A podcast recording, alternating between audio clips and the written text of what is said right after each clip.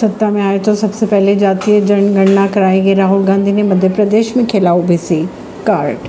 कांग्रेस नेता राहुल गांधी ने कहा, केंद्र में सरकार बनने के बाद सबसे पहले जातीय जनगणना का काम करवाया जाएगा।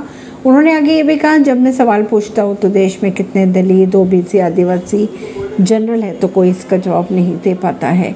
उन्होंने आगे ये भी कहा, मध्य प्रदेश देश में भ्रष्टाचार का केंद्र बन चुका है। विनर सिंह, नई दिल्ली